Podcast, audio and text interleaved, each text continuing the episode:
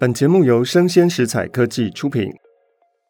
Hello，欢迎一起今天遇到艾玲姐。我们今天要遇到的是张爱玲的散文《到底是上海人》。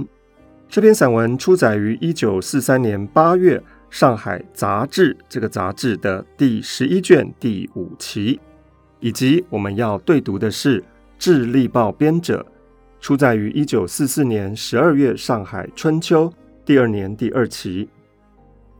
上海人通常给大家一种势利、趋炎附势或者是现实的感觉，但张爱玲在她登上文坛的第一篇散文，就要告诉大家，她印象当中的上海人是什么样子。也许有可爱的地方，也许有点放任，有点奇异的智慧，有点不健康，有点没文化。但是，无论上海人怎么样，都是张爱玲的最爱。张爱玲说：“一年前回上海来，对于久违了的上海人，第一个印象是白与胖。时间是一九四三年，所以我们倒推一年前，因为张爱玲在香港读大学，她看到了很多瘦小的广东人，瘦瘦干干的，所以突然回到上海来，觉得，哎呀，上海人怎么这么的白，这么的胖？”张爱玲继续说。在香港，广东人十有八九是黝黑瘦小的，印度人还要黑，马来人还要瘦。看惯了他们，上海人显得个个肥白如护，像代乳粉的广告。这个护是护瓜的护，代乳粉应该就是小朋友喝的奶粉。第二个印象，张爱玲说，上海人通，这个通指的是通达的通。他说：“香港的大众文学可以用脍炙人口的公共汽车站牌，如要停车，乃可在此为代表。但上海人就不是这样了。初到上海，我时常由心里惊叹出来：哇，到底是上海人！我去买肥皂，听见一个小学徒向他的同伴解释：喏，这是张勋的勋。”功勋的勋，不是熏风的熏。新闻报上登过一家百货公司的开幕广告，用骈散并行的洋湖派题材写出切实动人的文字。关于选择礼品不当的危险，结论是有情所系，惧不大哉。似乎是讽刺，然而完全是真话，并没有夸大性。这个惧。是一个言部旁边一个巨大的巨，指的是岂，就是难道的意思，或者是何哦。友情所系是你们现在的友情维系的状况，惧不大哉？但难道不是一件大事吗？难道不是应该要好好维持住的吗？所以你必须要花一些钱买一些好的礼品，那不如就来我们这家百货公司买礼品好了。张爱玲说：“这好像是讽刺诶，然而确实是真话，并没有太夸张。这是上海人的通，并不限于文理清顺、世故练达，到处我们可以找到真正的杏林文字。虽然上海人听起来是没什么文化，但是呢，其实我们还是可以从上海人的一些小报里面找到。”这些文化的累积。去年的小报上有一首打油诗，作者是谁我已经忘了，可是那首诗我永远忘不了。两个女伶请作者吃饭，于是作者就写诗了：樽前相对两头牌。樽是酒杯，樽前相对就是我们在喝酒吃饭，非常的愉快。两头牌指的是。京戏里面的两个著名的女伶，张女云姑一样家，一个是张女，姓张，弓长张；一个叫做云姑，姓云，白云的云。张女云姑一样家，一样的漂亮，一样的才华出众。塞饱肚皮，连赞道：“我吃饱了，我塞饱了我的肚皮，我就称赞的说。”难觅认识踏穿鞋，很难找到认识。认识是什么呢？认识是任务的意思。踏穿鞋，也就是踏破铁鞋无觅处，找到这样的工作，找到这样的任务。什么任务呢？我们查了一下这首诗的来源，它是来自于云歌这个人在上海小报上的一首诗，叫做《南囚》。《南囚》一首是这首诗出现在小报上的题目。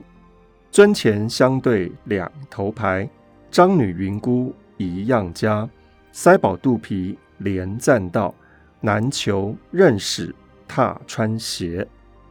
原版的小报是难求。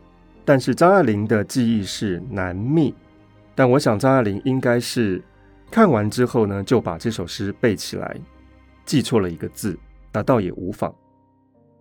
小报上的这首诗后面还有一个注解，说张文娟与云燕明是当时非常著名的两个京戏的女伶，为更新之两块头牌。这个更新指的是一个表演的地方，更新舞台，后来改名为中国大戏院。一夜邀饭于新雅，某一天跟我吃饭，在新雅啊，新旧的新，高雅的雅，新雅指的是一个酒楼，大概跟更新剧院呢非常的近。故作此诗，必有人从旁骂曰：“文人无耻，以至于此。”这首诗什么意思呢？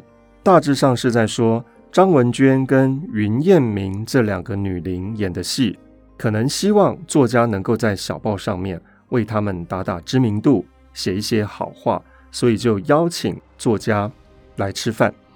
那这个作家云歌其实就是非常著名的唐大郎，他是江南第一支笔，作品非常的多，为很多家小报写文章。所以张文娟跟云燕明这两个女伶呢，希望这个作家能够在报纸上面为他们说说好话，也许是新戏即将要上演。张爱玲说：“这是多么可爱的曲折的自我嘲讽啊！这里面有无可奈何，有容忍，有放任，由疲乏而产生的一种放任，看不起人。”也不大看得起自己，然而对于人与自己依旧保有一种亲切感，更明显的表示那种态度。有一副对联是我在电车上面看见的，用指甲在车窗上面的黑漆上面刮出文字来：“公婆有理，男女平权。”大家印象当中一向是公说公有理，婆说婆有理。但是在上海的公车上面，却是公婆有理，男女平权，由他们去吧，各有各的理，男女平等。闹了这些年，平等就平等啊，又是一种由疲乏而起的放任。张爱玲说，上海人就是如此，那种满脸油汗的笑，是标准中国幽默的特征。上海人是传统的中国人。加上近代高压生活的磨练，新旧文化种种畸形产物的交流，结果也许是不甚健康的，但是这里面有一种奇异的智慧。下一段我们看到张爱玲如何的去看上海人的世故，上海人的坏。张爱玲说：“谁都说上海人坏，可是坏的有分寸。上海人会奉承，会趋炎附势。”会浑水摸鱼，然而因为他们有处世艺术，所以演得不过火。关于坏，别的我不知道，只知道一切的小说都离不了坏人。好人爱听坏人的故事，坏人可不爱听好人的故事。因此，我写的故事里面没有一个主角是完人，只有一个女孩子可以说是合乎理想的。善良、慈悲、正大，但是如果她不是长得美的话，只怕她有三分讨人厌。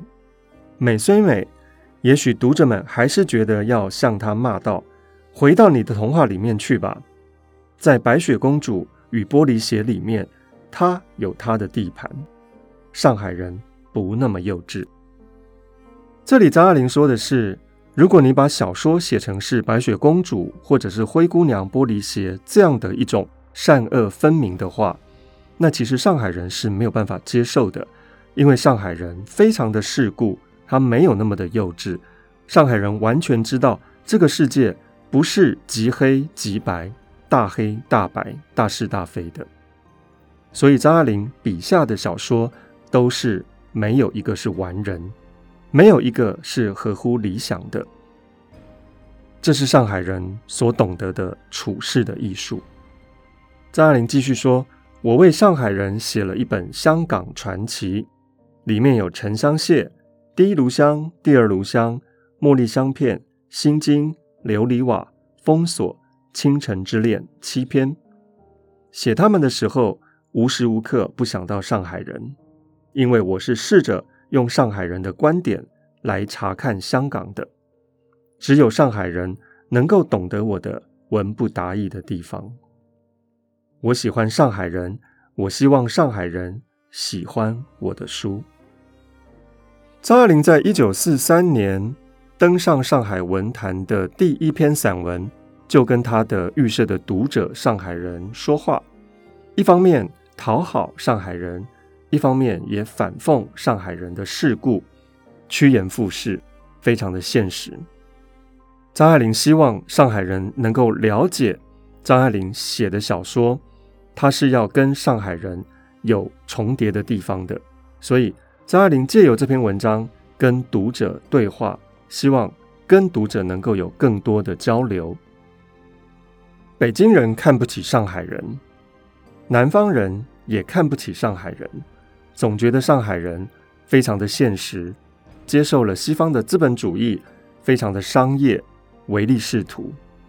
但张爱玲就是成长在上海的，所以她非常的了解上海人其实不是这个样子。在势力的表象之下，上海人还是有他们可爱的地方。张爱玲这个时候真正的进入到上海文坛，当然希望上海人能够赏光，买她的书。喜欢他的小说，这几乎是一篇张爱玲跟上海人的告白了。果然，在一年之后，张爱玲推出了她的第一本短篇小说集《传奇》，以及她的第一本散文集《留言》，受到了上海人的欢迎。我想，可能就是这篇散文奏效了吧。这篇到底是上海人提到了小报当中的由云歌写的《难求一首》。提到了张文娟，提到了云艳明，后来也许这两个人生气了，因为在一九四四年十二月《上海春秋》第二年第二期，张爱玲写了一封信给《力报》的编者，这个“力”是很有力量的“力”。张爱玲说：“叉叉先生，谢谢您的信，《力报》由您来编，一定非常的精彩。我对于小报。”向来是并没有一般人的偏见，只有中国有小报，只有小报这种特殊的得人心的机智跟风趣，这实在是难能可贵的。我从小就喜欢看小报，看了这些年，更有一种亲切感。从前我写过一篇涉及小报的文字，想不到竟得罪了一些敏感的人，但我也没有去解释，懂得的人。自然会懂得的。好，这里张爱玲提到的，我曾经写过一篇涉及小报的文字，想不到竟得罪了敏感的人，也许就是我们今天读的这篇到底是上海人，但是不是确实是云艳明跟张文娟，或者是云哥，我们不太确定。张爱玲继续说，写稿子我自然愿意凑凑热闹，可是实在是忙不过来了。从这封信里面，我们大致上可以猜得出是《力报》的编者要跟张爱玲邀稿。张爱玲说：“连我常写的杂志以后都很少写，宁可自己印书。您不要给我送报来，使我过意不去。很高兴您喜欢我的画，有一些实在是不成东西。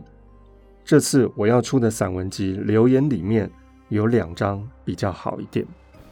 此送。”大安，张爱玲，一九四四年十一月十五日。